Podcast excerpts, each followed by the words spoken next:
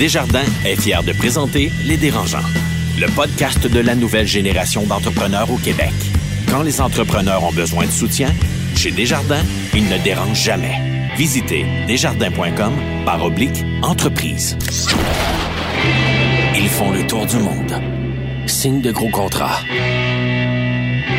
Écœurent pas mal de monde. Et nous racontent tout ça. Voici les dérangeants.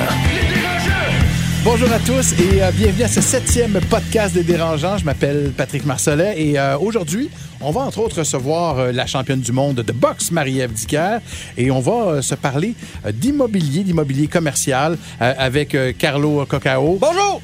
Oh, monsieur! Ah, je suis en forme! Es-tu capable de taper ça, Marie-Claude? Allô? Mais OK. Carlo, quand il m'appelle, il répond tout le temps comme ça. C'est vrai. Moi, je suis smooth, tu sais. Tu peux pas être malheureux, tu peux pas pas sourire quand t'entends une voix comme ça dans ton téléphone. Tu parles de la tienne ou de celle de Marie-Philippe qu'on vient d'entendre? la mienne, la sienne, c'est plus l'inverse. Non, mais Carlo, il aime beaucoup juste starter des sourires. C'est comme ha ha ha. Tu le feras tantôt, tu sais, inaperçu. Là.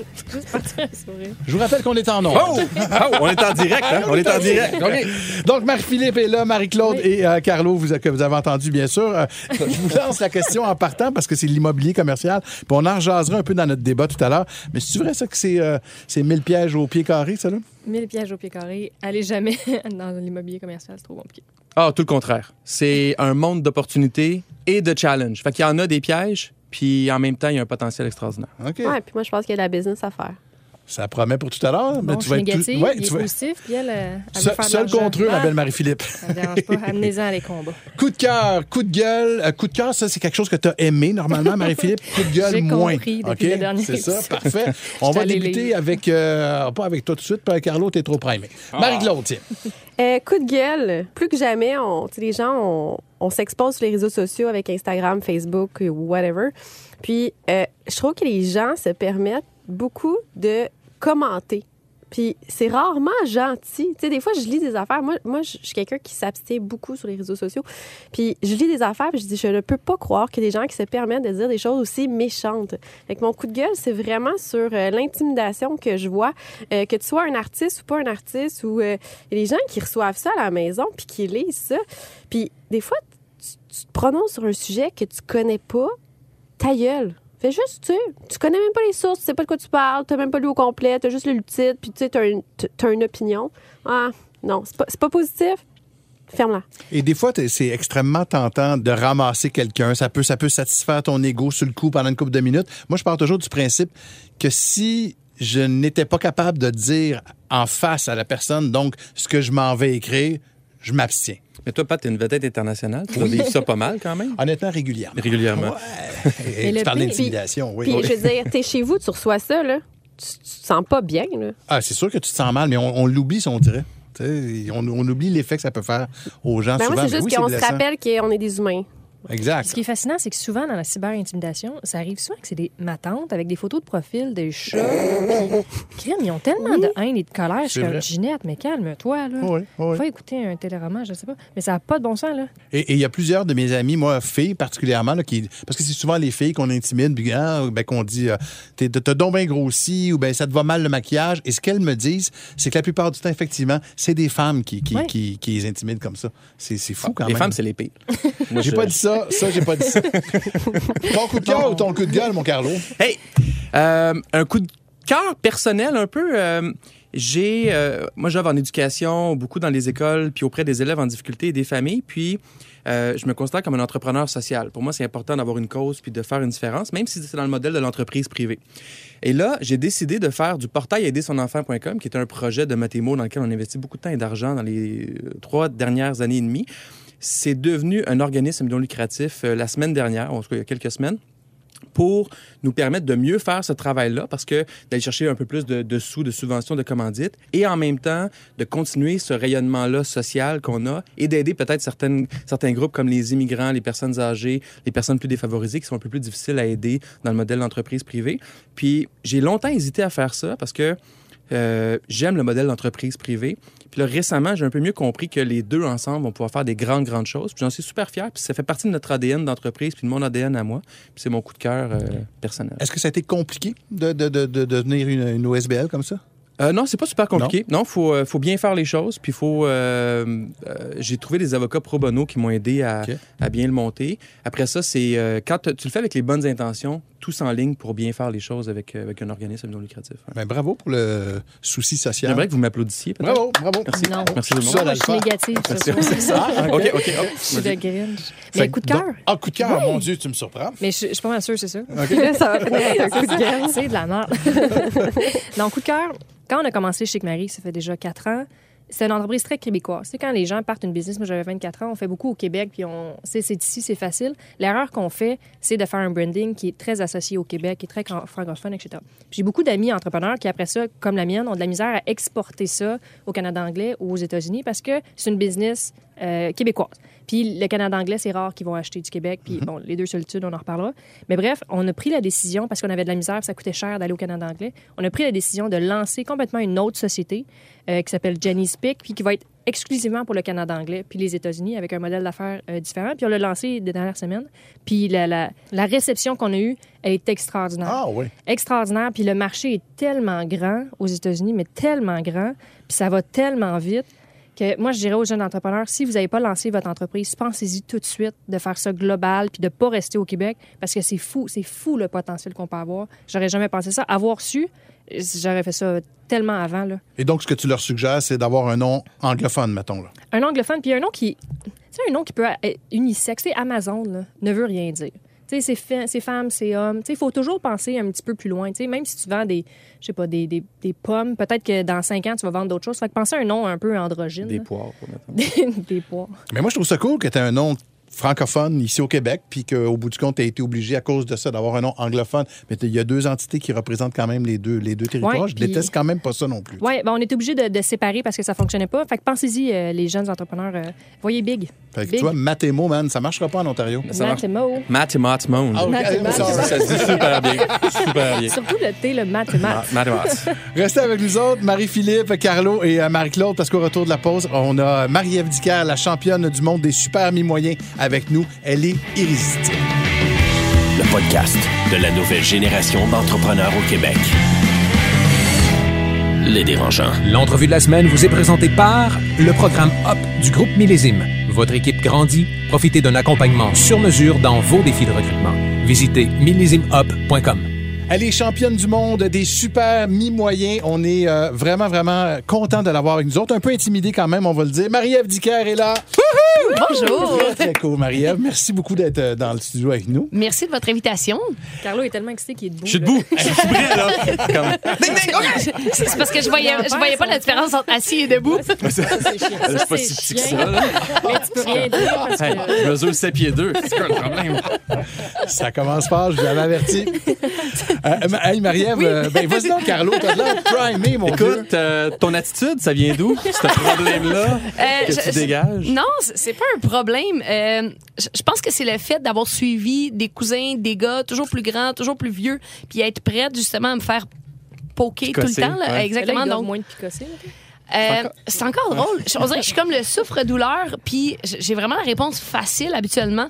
Donc, je m'en sors, mais c'est vraiment un combat au quotidien. Je pense que ça doit être pour ça que j'ai vraiment beaucoup d'endurance dans mes combats, parce que je suis entraînée à longueur d'année. à tes frères qui picossaient. Ben, même pas les frères, c'est c'est mes cousins, c'est mon équipe d'entraîneurs, ce sont tous des hommes.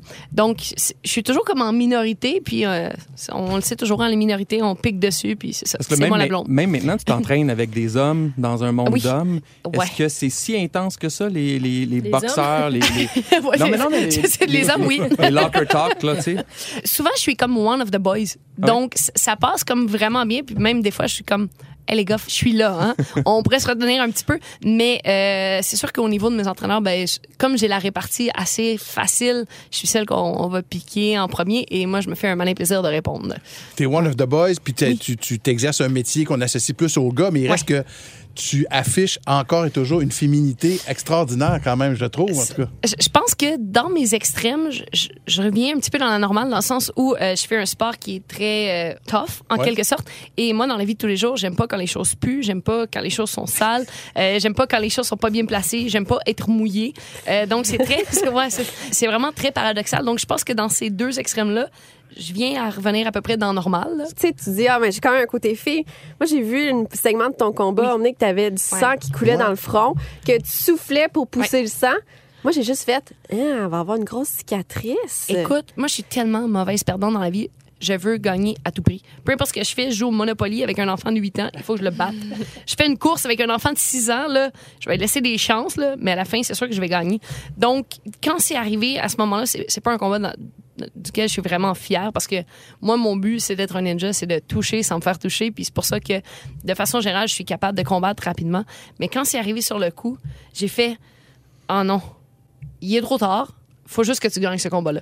Puis ensuite de ça, j'ai j'ai comme pas aimé mes points de suture et euh, non, mon expérience à l'hôpital. Je, je m'en suis pas vantée, même que justement Yvon, Michel m'a demandé est-ce qu'on pourrait avoir une photo? Je comme non. Ben, ça veut dire que c'est pas commun là, que, tu, que tu saignes, que tu as une nez cassée non, ou que. non, non, c'est c'est pas commun. C'est pas quelque chose qui est récurrent de mon côté. C'est quelque chose que- euh, sur laquelle on, on fait vraiment attention au niveau de la défensive parce qu'on est conscient que euh, si on veut une carrière vraiment intéressante, si on veut une longue carrière, euh, moins souvent que je vais me faire toucher, meilleur je vais me porter. Là. Tu as mentionné Yvon Michel, donc tu fais partie de l'écurie du groupe Yvon Michel. Oui. Moi, j'ai beaucoup de difficultés à comprendre comment ça fonctionne. ou Quelle est la différence entre un agent, un promoteur et le groupe Yvon Michel là-dedans?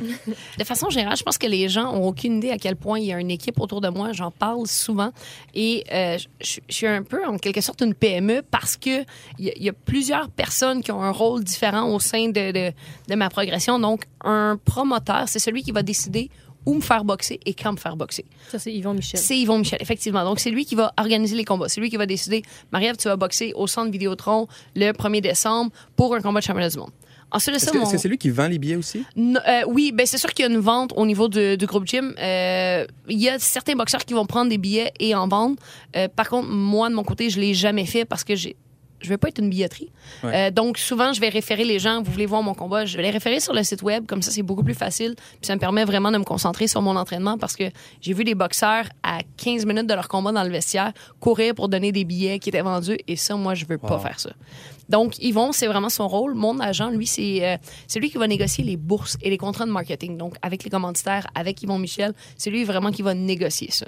Donc, c'est la, la distinction entre les deux. là. Mais ça, ça c'est intéressant. On arrive dans quelque chose d'intéressant. Est-ce que la boxe féminine, est-ce que ça te permet d'en vivre? Euh, en ce moment, j'en vis depuis deux ans. Euh, je vis bien depuis un an.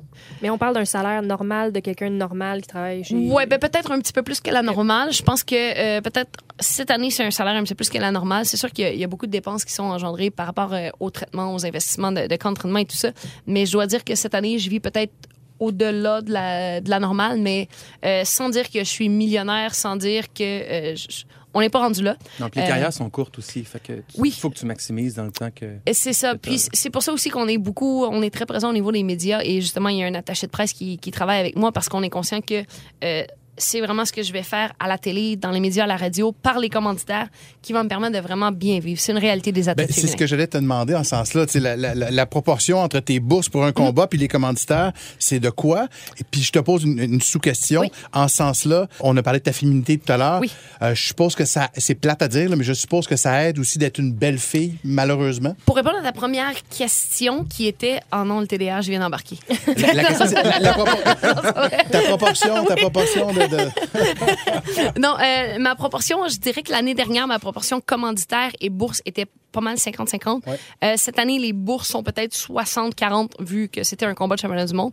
Euh, c'est sûr que pour l'année qui vient, euh, je- là, je suis plus aspirante, je suis vraiment dans le siège du conducteur. À ce moment-là, les bourses vont être un petit peu plus intéressantes. Puis on a aussi l'approche qu'on veut pas avoir un million de commanditaires. On cherche vraiment des, des, des compagnies qui vont s'associer avec nous pour le, le message qui est véhiculé, pour l'image. Donc, j'ai en ce moment, je les retiré au cas qui sont avec moi parce que la mentalité de cette entreprise-là est vraiment gagnante. Ils sont avec moi depuis le début de ma carrière. Donc, on veut pas devenir non plus un logo de pizza. Je pense que ce serait facile de le faire. Mais moi, je veux m'associer avec des entreprises qui ont la même vision que moi. Donc, on, est très réserviste là-dessus. Par contre, cette année, je pense qu'on on va peut-être aller chercher euh, l'équité et ça va devenir un petit peu plus intéressant. Puis, pour l'autre question. Au niveau de la féminité, je pense à Ronda Rousey, Oui. Mhm. entre autres, qui était une belle fille, elle aussi. tu sais, je suis convaincu qu'elle avait plus de commandites que Nunez, qui est moins jolie. Là. Oui, probablement. Euh, c'est sûr que de mon côté, au départ, quand on parlait de moi, surtout dans les premiers combats, on parlait toujours de la sympathique, de la souriante, de la belle Marie-Ève, et j'étais fâchée. J'étais fâchée de pas être reconnue pour mon sport parce que, oui, c'est un compliment que les gens me trouvent euh, jolie, sympathique et name it. Par contre, moi, ce que je veux être reconnue, c'est pour mon sport, pour ma technique. Maintenant, c'est très différent. Les gens sont capables de, de- de reconnaître les choses. Puis, dans le même article, dans la même phrase, on va faire une allusion peut-être à l'aspect physique, mais on va aussi beaucoup parler de ma technique, de, de mes combats. Donc, ça, pour moi, c'est une victoire là-dessus. Je suis très, très contente d'avoir réussi à faire vraiment valoir mon sport. Ça m'a permis peut-être d'ouvrir les portes, ce, ce côté-là, mais ça m'a permis de, montrer ce que j'étais capable de faire dans un ring. Puis mettons, à cause que tu es une fille, justement, puis il y a un contrat qui t'arrive, il faut que tu sois en maillot de bain sur le Sports Illustrated. Est-ce que c'est quelque chose que tu veux ou comme... Moi, c'est quelque chose vraiment que, que je déplore parce que je pense pas que pour vendre quelque chose, j'ai besoin de me mettre en maillot de bain. Oh, parfait. Euh, moi, pour moi, c'est ça. Puis si justement une compagnie me demande de le faire, ben le partenariat aura pas lieu parce que c'est justement pas l'image que je veux projeter. C'est pas le message que je veux envoyer à la société aux jeunes filles. Souvent, les je trouve ça très déplorable de voir les, les- les jeunes filles qui se cherchent. On va voir des photos Instagram, puis des, des petites filles de 12-13 ans, ils savent pas comment plaire, ils savent pas comment attirer l'attention. Et c'est ce qu'ils trouvent, c'est ben, de, de faire des poses osées, de se dénuder un petit peu. Puis ils ont plus de likes. Exactement. Donc, c'est tellement pas le message que je veux envoyer à la société. Et c'est tellement, pour moi, c'est hors, hors de mes principes de faire une publication comme ça parce que je veux tellement véhiculer plus que ça. là. Il faut que je te demande, moi, euh, par rapport au sport que tu pratiques, c'est un sport violent, c'est un sport où il y a des coups, et il y a des coups à la tête. Puis tous les chocs et les coups à la tête sont de plus en plus de, de- de l'actualité dans le football, dans les sports de combat. Comment tu vois ça, cette relation-là avec ton sport que tu aimes, en même temps qui est un danger pour ta santé, puis en même temps qui est peut-être de moins en moins bien vu, ou en tout cas qu'il y a comme une prise de conscience par rapport à ce type de sport-là? Je pense pas qu'on peut catégoriser la boxe comme étant un sport euh, comme le hockey, comme le baseball, comme le soccer. Moi, je pense que la boxe est un sport extrême. La mauvaise idée qu'on a de tout ça, c'est qu'on va le comparer au hockey, on va le comparer au soccer, où le hockey, le but, c'est de mettre une rondelle dans le filet. Ouais. Ça reste contre, un jeu, ces sports-là. Ça reste un Ouais. jeu, exactement. Par contre, quand on prend la boxe, on compare un parachutiste, quelqu'un qui se lance en mode d'un avion, un alpiniste qui va monter des, des, des montagnes. C'est, ce sont des sports qui sont très dangereux. C'est justement cette poussée d'adrénaline-là qui nous force vers notre sport, qui fait que rouler à 350 là, 1000 à l'heure sur une piste de course, c'est dangereux. Mais la préparation qu'il y a derrière ça, comment tout est calculé, un parachutiste va pas sauter en bas d'un avion sans vérifier son parachute, sans vérifier son altitude, sans savoir entraîner. La boxe, c'est la même chose. On est conscient que quand on monte dans le ring, chaque coup qu'on peut recevoir peut être vraiment très dommageable. Il peut causer la mort. On l'a Ouais. vu euh, euh, pas souvent, c'est arrivé. Et là, on a vu avec Adonis Stevenson, justement, récemment, qu'il y a des, des- blessures très graves. Euh, c'est le même principe qu'un alpiniste. S'il s'en va monter l'Everest avec son sac à dos puis sa barre tendre, il y a des bonnes chances qu'il ne revienne pas vivant. Mais c'est un petit peu ça. Donc, nous, quand on monte dans un ring, si on n'est pas préparé, si on n'a pas fait notre coupe de poids de la bonne façon, si on a trop déshydraté, si on a eu un rhume, euh, si on n'est pas conscient de notre défensive, si on lève pas nos mains, c'est le même principe que si on n'a pas vérifié tout notre équipement. Donc, euh, Tu parles de préparation, ça a l'air de quoi une semaine euh, d'entraînement? C'est combien de temps? euh? Je présume que pas du combat. Non, les, les semaines de préparation, c'est deux entraînements de deux heures par jour. Donc, le matin, on est en préparation physique. Donc, tout ce qui est conditionnement physique, musculation, cardio, posturologie, stabilité, ces choses-là qui vont nous préparer vraiment pour notre sport. Le soir, on boxe. En ça, on a des rendez-vous nutritionnistes, psychologues sportifs, ostéopathes, massothérapeutes, Média. médias, ouais, dans mon cas, les, les médias. Donc, c'est vraiment un travail à temps plein. Je dois dire que C'est cinq jours semaine. c'est- Tu vas pas C'est- jusqu'à c'est- sept jours. c'est six jours. C'est six jours semaine et euh, le, le dimanche, euh, il n'y a pas grand-chose qui se fait à part l'épicerie et la préparation de, de nourriture de la semaine. Donc, c'est vraiment... euh, ouais, exactement. Quand, quand j'arrive en camp d'entraînement, je vis une vie de moine. là. Puis habituellement, tu dirais que ça finit à, à quel âge une carrière de boxeuse? Euh, c'est sûr qu'avec l'avancée dans, dans le domaine du sport, les, les gens sont en forme de plus en plus longtemps. Les boxeurs font le saut chez les professionnels plus tard. Euh, donc, je pense que pour la femme, le, le pic de la femme, c'est 34-35 ans. Donc, moi, je suis encore jeune par rapport à ça. Euh, J'arrive à un moment où j'ai j'ai quand même beaucoup d'expérience et là, on va arriver à notre pic. Je pense 37, 38 ans. Je pense pas que ce soit tant en termes de temps, mais de savoir quand accrocher nos gants, être capable de, de réaliser puis d'avoir une équipe autour de nous qui nous fait réaliser que, OK, il il est peut-être temps. Fais pas le combat trop. Puis ça, je pense que c'est un art d'être capable de faire ça. Ça, c'est une question niaiseuse, mais. Oui. Puis là, on, tu sais, on Mhm. parle euh, un pan de fille, mais tu peux pas être enceinte? Non. Euh, D'ailleurs, avant tous mes combats, sept jours avant, je dois fournir une prise de sang d'un test de grossesse qui doit être négatif, sinon je peux pas boxer. Mais même pour toi, Ouais. tu dis, je vais continuer jusqu'à 37, Mhm. 38 ans. Ça veut dire que tu n'as pas d'enfant jusqu'à 37, 38 ans. Non. Moi, je fais, je fais énormément confiance en la vie. En ce moment, j'ai des enfants qui sont dans mon quotidien. J'ai des enfants que j'adore. Ce sont pas les miens. J'ai un filleul aussi que, que j'adore énormément. Est-ce que les parents le savent que t'es t'es proche de ces enfants-là? J'ai trouvé des enfants au Oui, parc. c'est ça. Moi, je trouvé au parc. Et, euh, je- non, mais juste ici au parc, juste en avant, là. il y Oui, c'est a- un bon endroit. Ouais, ça. c'est un bon Ouais, endroit. ouais, Très bien, très bien. Il y avait un petit, un petit garçon asiatique, je le trouvais tellement mignon. donc- Bref. Puis ça passe inaperçu. Non, ben c'est ça, tu sais, moi, en étant blonde, comme ça, c'est c'est comme parfait, là. Parfait. Ben, euh, personne peut se douter que c'est pas mon enfant. Euh, donc, Puis il avait 25 ans. mais bref, si la vie a à mettre des enfants, je, vais, je vais faire confiance en la vie. Pour le moment, c'est pas dans mes plans. Marie-Ève, tu es entourée d'entrepreneurs et toi-même, avant de pratiquer la boxe, tu as été aussi entrepreneur, tu as lancé ta, ta propre école de karaté. Avais-tu des études ou tu as, lancé ça comme ça ou quoi? Ou... À l'âge où j'ai ouvert mon école de karaté, T'avais quel âge? J'avais 19 ans. 19 ans. J'avais 19 ans. Je pense que je connaissais plus à cette période-là que maintenant. Si, si je regarde là, les, les choses comme si je mets les choses comme d'une perspective différente, à 19 ans, j'en connaissais en maudit des affaires. moi. Je, je, je connaissais, je savais. Puis là, je réalise à 32 ans que je, je connais rien dans la vie. Mais bref, euh, j'ai. Ben, c'est euh, l'assurance et l'innocence de la jeunesse Écoute, qui nous fait oui. faire des choses. euh, euh, définitivement, c'est vraiment quelque chose que j'ai fait toute ma vie. Moi, j'ai un deck en sciences humaines. C'est vraiment, ouais, c'est ça. J'ai, j'ai un deck en sciences humaines, euh, volet international et tout ça. Euh, puis, à 19 ans, moi, j'ai dit, OK, non, mais moi, je veux être prof de karaté. Je faisais ça comme travail pendant mes études. Mon professeur m'avait comme engagé pour que je donne des cours à son école. Et à 19 ans, moi, j'allais ouvrir mon école puis montrer les affaires à la façon que je voulais les montrer. J'ai ouvert sous la même bannière, sous le même nom, par, euh, par respect, par principe, parce que pour moi, c'était inconcevable de pas ouvrir sous le même nom. Et j'ai appris tellement de ça. Donc, euh, j'ai vraiment grandi de, de cette expérience-là. Tu l'as eu pendant combien de temps, ton école? Je l'ai eu de 19 à 30 ans. Puis c'était quoi le chiffre d'affaires à peu près? Euh, C'est comme quelques cent mille dollars? Oui, c'est ça, exactement. J'ai commencé dans un petit local avec deux associés. On avait 1200 pieds carrés. Et à la fin, j'avais un local de 5000 pieds carrés avec des cours de boxe aussi dedans. On est dans un thème sur euh, l'immobilier commercial, qui est le thème de notre débat. Est-ce que tu louais, tu étais propriétaire? J'étais locataire. Locataire. Oui, exactement. Si ta carrière se termine, est-ce que tu vas repoursuivre ça ou tu vas retourner aux études? Là, en ce moment, je, je, je fais quelques cours à la maison aussi parce que euh, je peux pas concevoir de de pas entretenir mon cerveau. Pour moi, c'est c'est très important de continuer d'apprendre. Justement, j'ai une soif d'apprendre dans la vie. Et euh, à un moment donné, c'est quelque chose que, que j'avais comme un vide à l'intérieur, entre mes entraînements, entre tout. Puis là, j'arrivais, puis je- on dirait que j'apprends rien. Et euh, donc, c'est important pour moi de le faire. Euh, non, je me dirige un petit peu plus vers les, médias, la communication. J'ai réalisé, en ayant une école de karaté, ce que je trouvais le fun, c'était de véhiculer un message, de partager ma passion, euh, d'inspirer les gens vers les saines habitudes de vie, de croire en eux, d'aller au bout de leurs rêves. Et je trouvais ça le fun parce que je pouvais toucher des personnes directement. Je les côtoyais au fil du temps. Et je me rends compte que par le biais des médias, je suis capable de continuer cette mission-là, puis un petit peu plus large. C'est peut-être moins personnel, mais je pense que je peux aller toucher un petit peu plus de gens. Puis on dirait que c'est la continuité que je cherchais justement de, de cette école-là. là. Donc, est-ce que tu te verrais dans. Tu sais, tu vas, tu vas finir, bon, ben, euh, éventuellement, euh, de boxer. Est-ce que tu te verrais partir à ton compte puis de justement faire la promotion de ça ou de? Oui et non. Je, je dois dire qu'en ce moment, il y a tellement de projets. Moi, je suis une personne qui, quand je commence quelque chose, je dois le faire à 100 Et j'ai la chance, par le, le biais de ma passion, par le biais de mon métier, de toucher à plein de choses en ce moment. Je touche aux médias, je touche aux communications, je touche à l'organisation d'événements, je touche tellement à plein de choses que je me dis, ah, j'aimerais ça faire ça. Ah, les conférences. Ah oui, ça, j'aimerais ça. Justement, une tournée de conférences dans les écoles primaires, c'est un projet sur lequel je travaille depuis deux ans. Et cette tournée de conférences-là, on la lance dans quelques semaines. J'ai tellement hâte. Puis là, je me dis, ah, je pourrais être conférencière.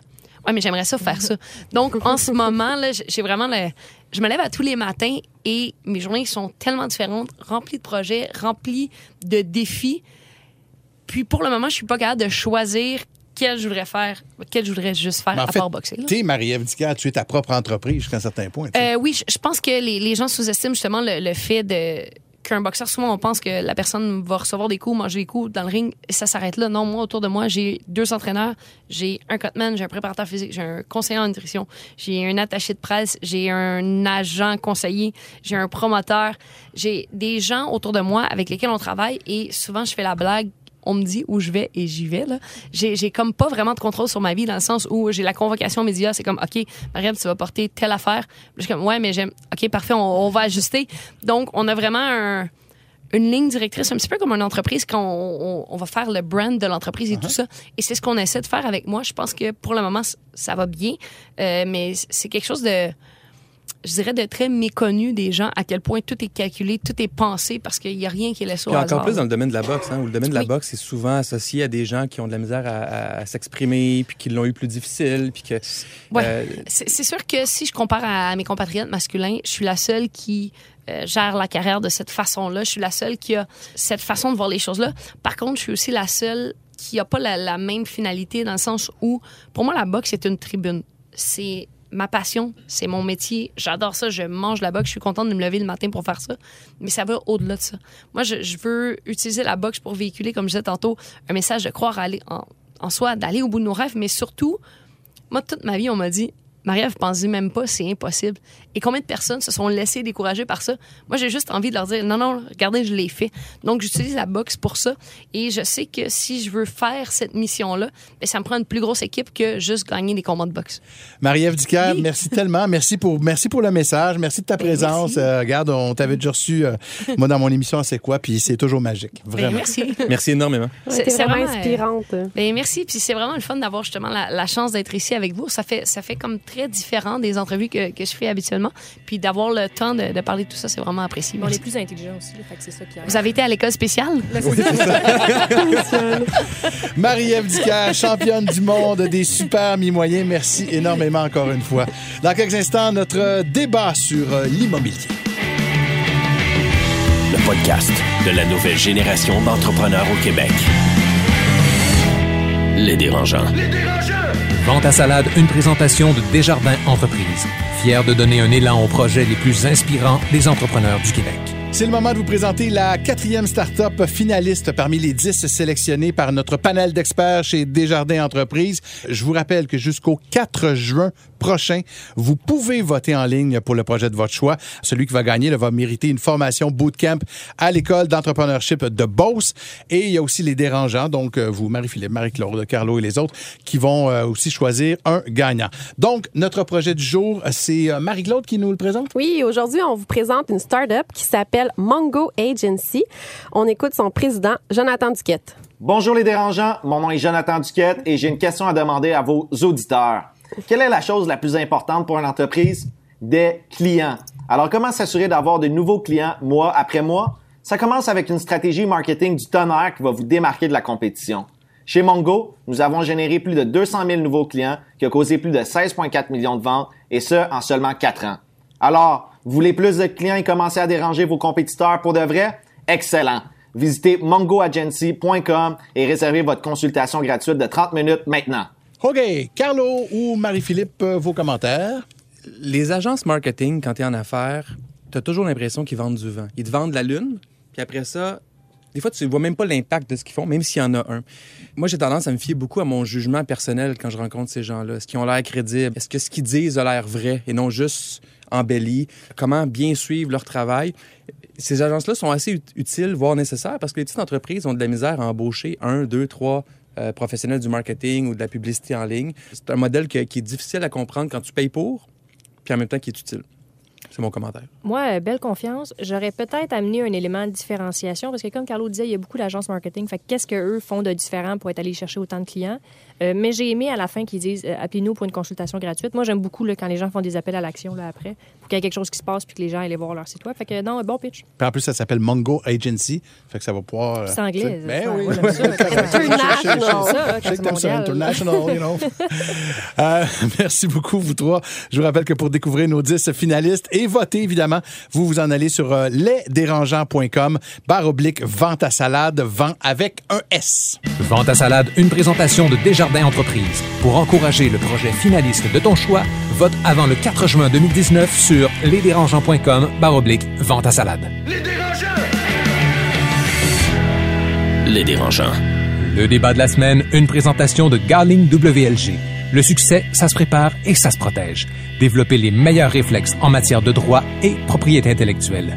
Visitez garlingwlg.com. De retour dans le podcast des dérangeants, Marie-Philippe Simard est avec nous, Marie-Claude Duquette également. Quelque chose à dire, Marie-Claude? C'est ce que j'ai vu? Et Carlo. euh, Bonjour! Arrête de faire ça. On va se parler euh, d'immobilier aujourd'hui, d'immobilier commercial. J'ai envie de savoir pourquoi est-ce que vous teniez à ce que ça soit un thème dans les dérangeants? J'ai envie de comprendre dans un premier temps. Mais Je pense que c'est un peu pour aider les nouveaux entrepreneurs. Euh, souvent, ils vont faire l'erreur de prendre un local commercial trop rapidement, ça va coûter cher. Fait que nous, on essaye de dire faites attention à ça, faites attention à ça, puis voici nos bons coups, nos moins bons coups. Fait que c'est un peu ça le thème, le thème de l'émission. là. OK, OK, OK. Oui, puis ça peut re- facilement représenter 5, 10, 15, 20 000 dollars par année de dépenses pour une petite entreprise qui fait 153 000 de chiffre d'affaires.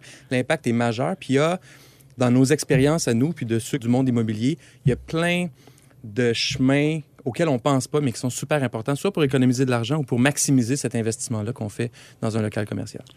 Alors, on commence. Mettons qu'on y va avec un local commercial. Ouais. Disons qu'on le loue, tiens, dans un premier temps. Fais pas ça. Ça commence fort.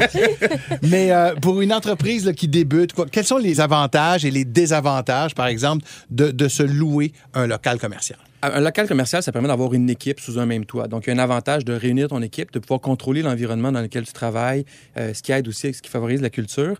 Après ça, euh, tous les pièges, c'est quel prix tu payes, combien de temps dure ton bail. Parce que ce qu'il faut pas oublier, c'est dans l'immobilier commercial, il n'y a pas de régie du logement. Là. Les baux de 5, 10, 15 ans sont monnaie courante. Fait que imagine, tu es un entrepreneur, puis là, tu dis, oui, oui, je, je crois à mon affaire, je pense qu'on va avoir 28 millions de chiffre d'affaires dans 3 ans, je suis capable de signer un bail de 15 ans parce que les conditions sont bonnes. Le bail de 15 ans, qui est souvent assorti d'une caution personnelle, c'est de l'immobilier commercial, c'est une jungle. Mais tu peux être pris avec si ton entreprise fait faillite dans deux ans. Là. Tu peux être pris avec si tu as besoin de plus d'espace moi, je deux tombe ans. des nus, là, des, des beaux de 10, 15, 20 ans. Mhm. Ouais. Souvent. C'est d'habitude, c'est minimum 5 ans. là. Ah, Souvent. ouais. Ah ouais. Puis C'est une, une business qui dépasse 5 ans, il y en a quoi? 10 Ouais. Fait qu'il y a un Christy de gang que ça marche pas. Aïe, aïe, aïe. Ouais, c'est vraiment... Puis au début, tu... moi, les- le, le premier vrai bail que j'ai signé, le propriétaire me soumet un contrat de 10 pages, qui est un vrai contrat conçu par les avocats. C'est pas un bail de la régie du logement, parce qu'il n'y a pas de régie du logement pour ça. Moi, je prenais pour acquis que c'était un contrat standard.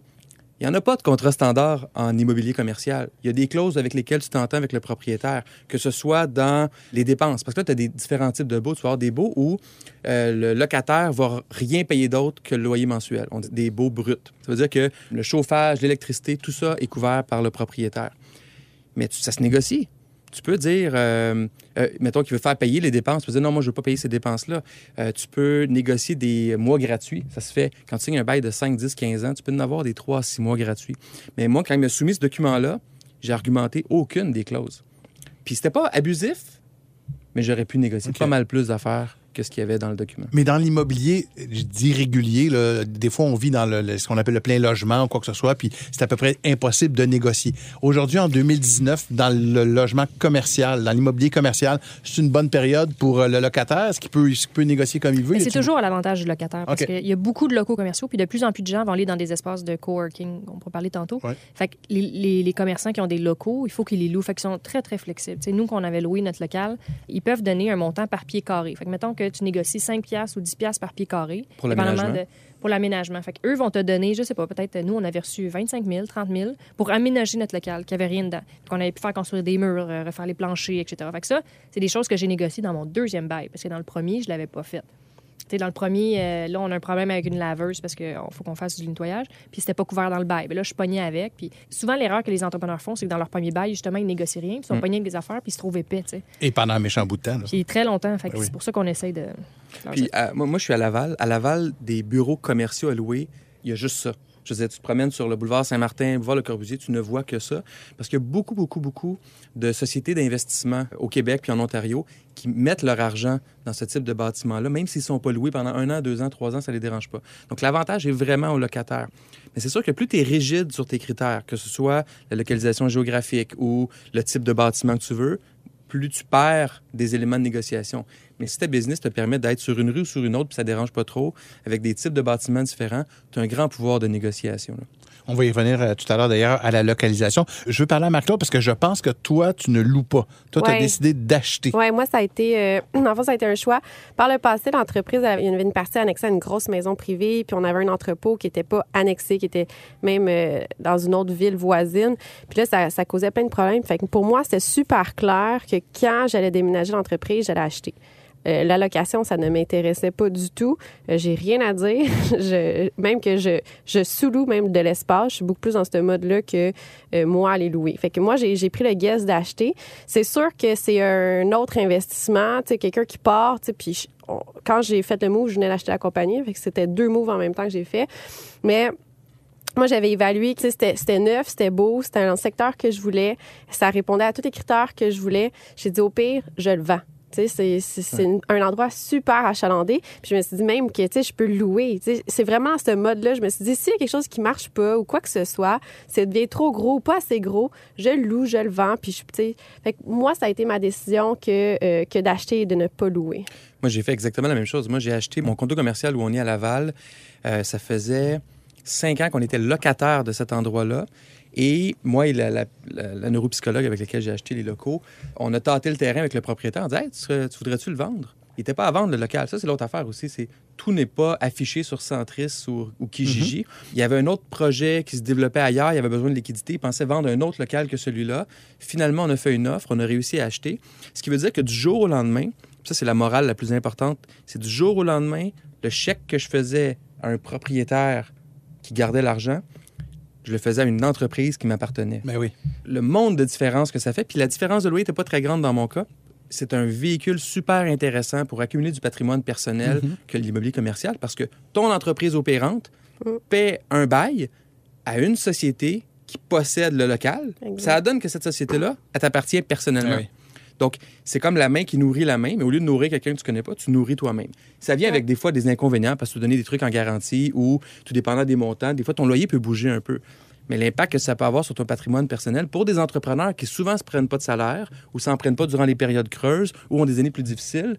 Mais après trois ans, nous, on a vendu en février 2018, après trois ans, parce qu'on n'avait plus besoin de ce type de locaux-là. Puis je préfère me racheter autre chose qui est un peu plus flexible par rapport à mes besoins d'entreprise.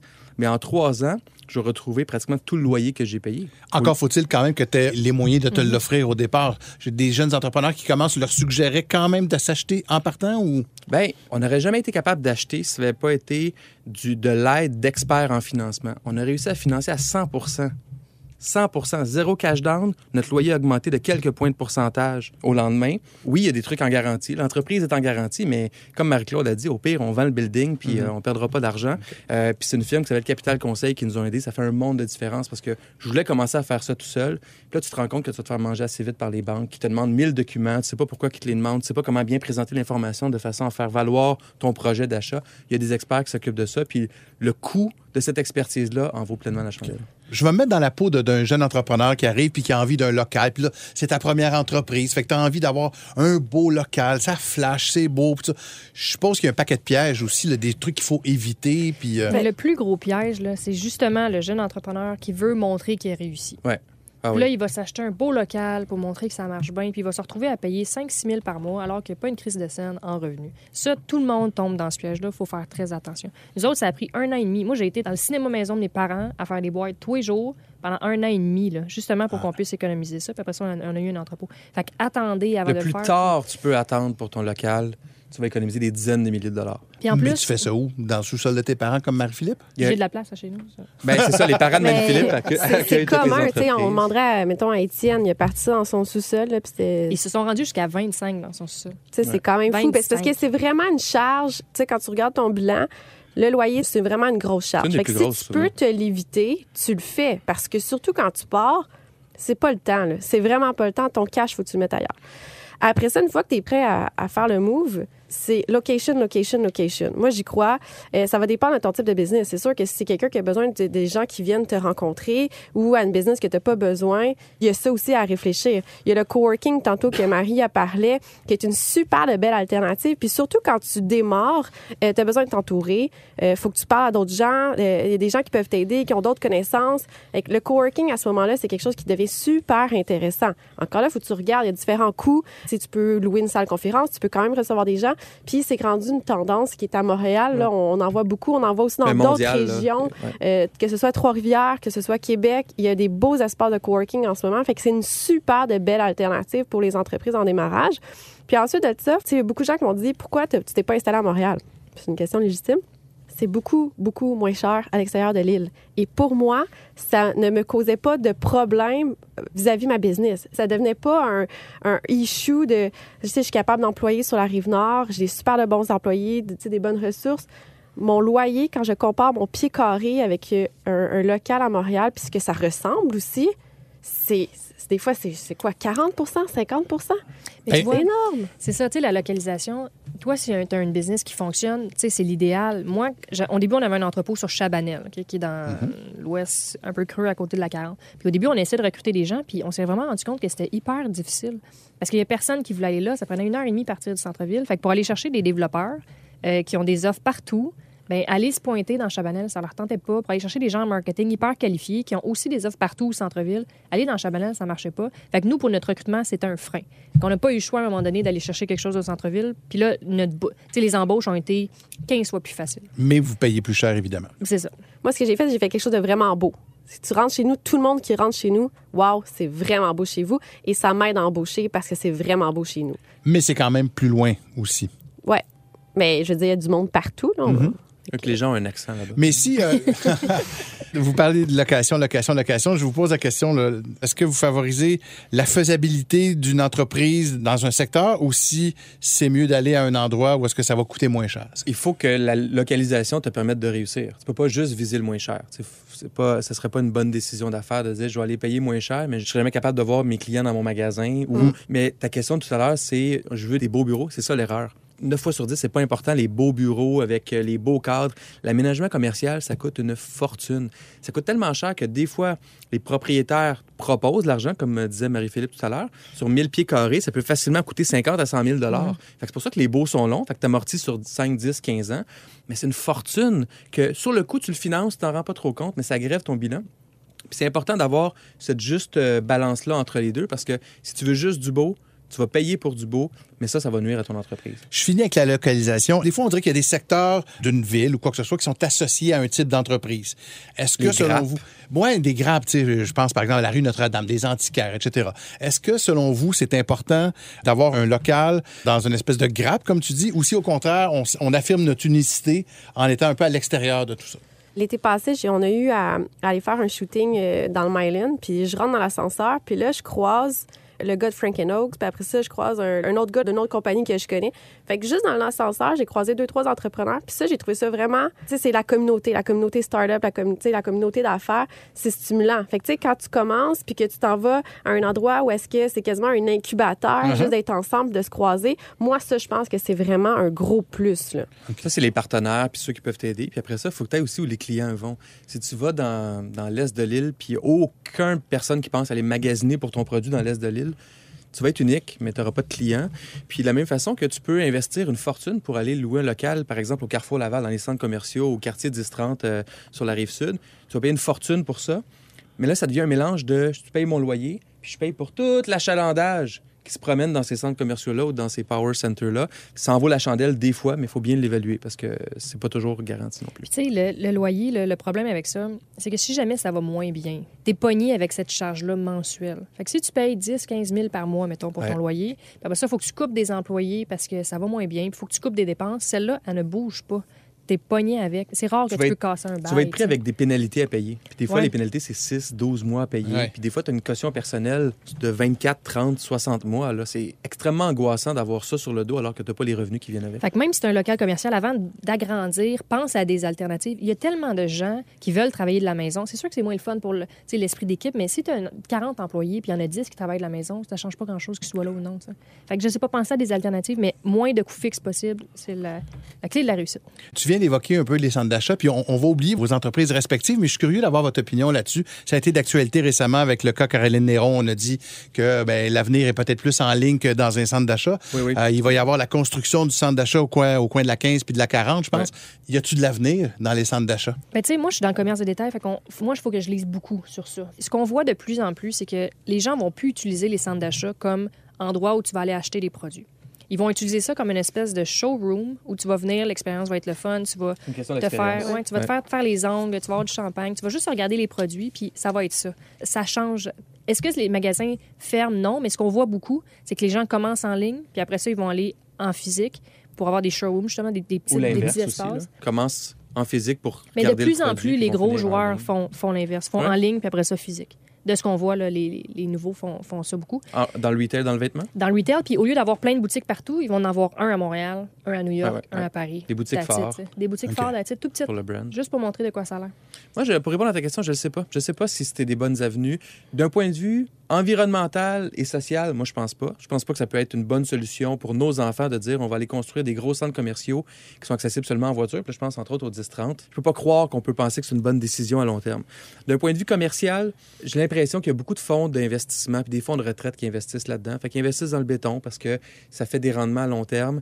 Est-ce que ces locaux-là vont être tous occupés dans 5, 10, 15 ans? J'en doute, j'en doute. Ça sera pas comme c'était il y a 10, 15 ans. Ça va être Clairement. des commerces différents. ça, Mais ce qu'on voit qui est intéressant, on le voit, il y a une entreprise au Québec qui s'appelle Woman's, Andréane Marquis, puis elle, elle, elle a pris une entente avec euh, des commerçants des, qui louent des, des centres d'achat, par exemple, puis elle va louer un local pendant un mois. Mm. Donc, ça va être comme un pop-up, puis elle va louer pendant un mois, elle va exposer sa marque, puis après ça, s'en va. Fait qu'elle n'a pas un loyer commercial dans un centre d'achat qui va coûter un bras, puis ça lui permet à ses clients de connaître la marque. Mais en Fait plus, moi, je pense quand qu'on elle va s'en fait, ça crée un happening. là. Ouais. Fait qu'elle elle crée de la valeur à sa Mhm. marque. Puis c'est un modèle d'affaires qui qui est nouveau. Puis elle loue les locaux Puis- qui sont vides de toute façon. Ouais. Oui. Fait que, tu sais, moi, je pense que les centres d'achat vont devoir commencer à penser à des trucs un petit peu plus euh, Ouais. out of the box. là. Donc, si j'ai bien compris euh, le débat, là, on travaille le plus longtemps possible dans le sous-sol de nos parents, idéalement. Ouais. Euh, si on est capable, à un moment donné, d'être capable d'acheter. non, après ça, tu vas au café du coin. Tu squattes le café du coin. OK. Tu loues une salle de conférence avec Wi-Fi, oui. Après ça, tu fais un coworking. Ouais, le Après ça, coworking. Tu te rencontres des amis, ça te coûte pas cher. Ah. Après ça, tu Après prends un bail d'un an ou deux pour voir Ouais. si les coûts fonctionnent avec tes C'est trucs. ça, tu te menottes pas pour 15-20 ans. Exactement. Parfait. Puis après ça, tu essaies d'acheter l'endroit où tu loues. Oui, Tu mets ça dans ton patrimoine personnel. mais ça te prend une bonne localisation. Oui, et tu fais de l'argent en immobilier, commercial ou résidentiel, sur le prix d'achat, Ouais. pas sur le prix de vente. Fait que c'est important d'avoir des multiples intéressants. La somme de mes revenus donne le prix de vente en 10 ans à peu près. C'est une bonne règle pour dire je paierai pas trop cher, puis dans 10 ans, je vais faire mon argent sur la, la valeur qui aura prise le, le bâtiment. Mais c'est important de bien négocier, puis de pas tomber trop en amour avec son local. C'est juste un local. Passe à autre chose. Eh, merci de vos conseils. Je trouve, non, je trouve ça extrêmement intéressant. Marie-Claude, Carlo. S'il y en a qui se plantent dans le local, là, là, ça va pas bien. Il y en a eu des trucs qui se sont dit. Oh, dernier. Ah non, faut que je dise quelque chose. C'est la jungle, hein? Puis tous les locataires ne savent pas, mais si le bâtiment où tu est vendu, tu peux te faire Oui. sortir. Ce bail de 10-15 ans-là, le nouveau propriétaire, si ton bail n'est pas publié au euh, registre, au registre, fron- euh, Registre foncier. publication au registre foncier du Québec, en six mois, tu te fais sortir de ton local. T'as pas de droit, t'as rien. T'en as aucun. Ben, c'est dans la loi, ça. Donc, tu dois faire publier ton bail et ça fait une différence parce que tu peux au moins un peu plus te protéger. Puis s'il veut te sortir, il va devoir te, te dédommager. Ça fait une grande différence. Encore une fois, un énorme merci. Euh, Carlo, t'étais tellement survolté. Je te laisse le mot de la fin, mon vieux. Faut juste crier, fallait juste crier. Ah ouais, Bye! un peu. Bye tout le monde! Le podcast de la nouvelle génération d'entrepreneurs au Québec. Les dérangeants. Les dérangeants!